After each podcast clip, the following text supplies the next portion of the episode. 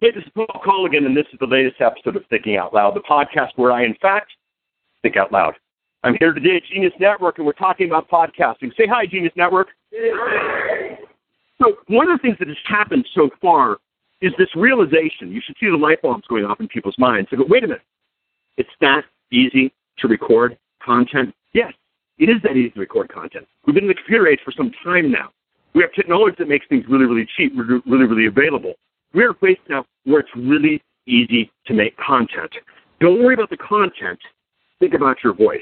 This is Paul, and I've been thinking out loud.